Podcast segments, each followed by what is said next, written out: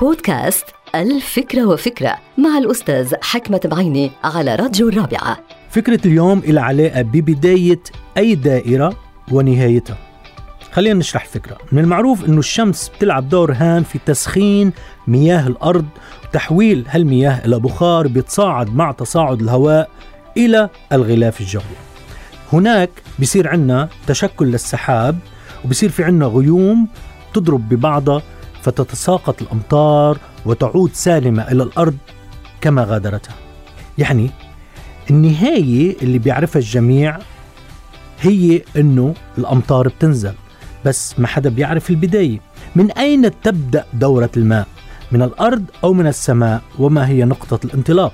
هل دائرة الماء هي عبارة عن نقاط متصلة تدور حول نقطة ثابتة كما هو الحال في الشكل الهندسي للدائرة؟ كلكم تعرفوا أن الدائرة لها شكل هندسي.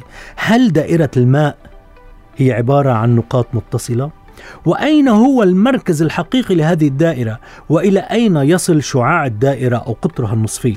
لا أحد يستطيع الجواب على هذه الأسئلة لأن نهاية الدوائر مرتبطة ببدايتها والعكس صحيح.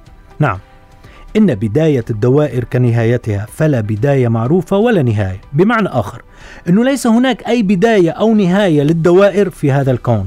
فكل دائرة هي دائرة بحد ذاتها ولا يجوز بعد اليوم أن نسأل عن أي بداية أو نهاية. انتهت الفكرة. هذه الحلقة مقتبسة من كتاب الفكرة وفكرة.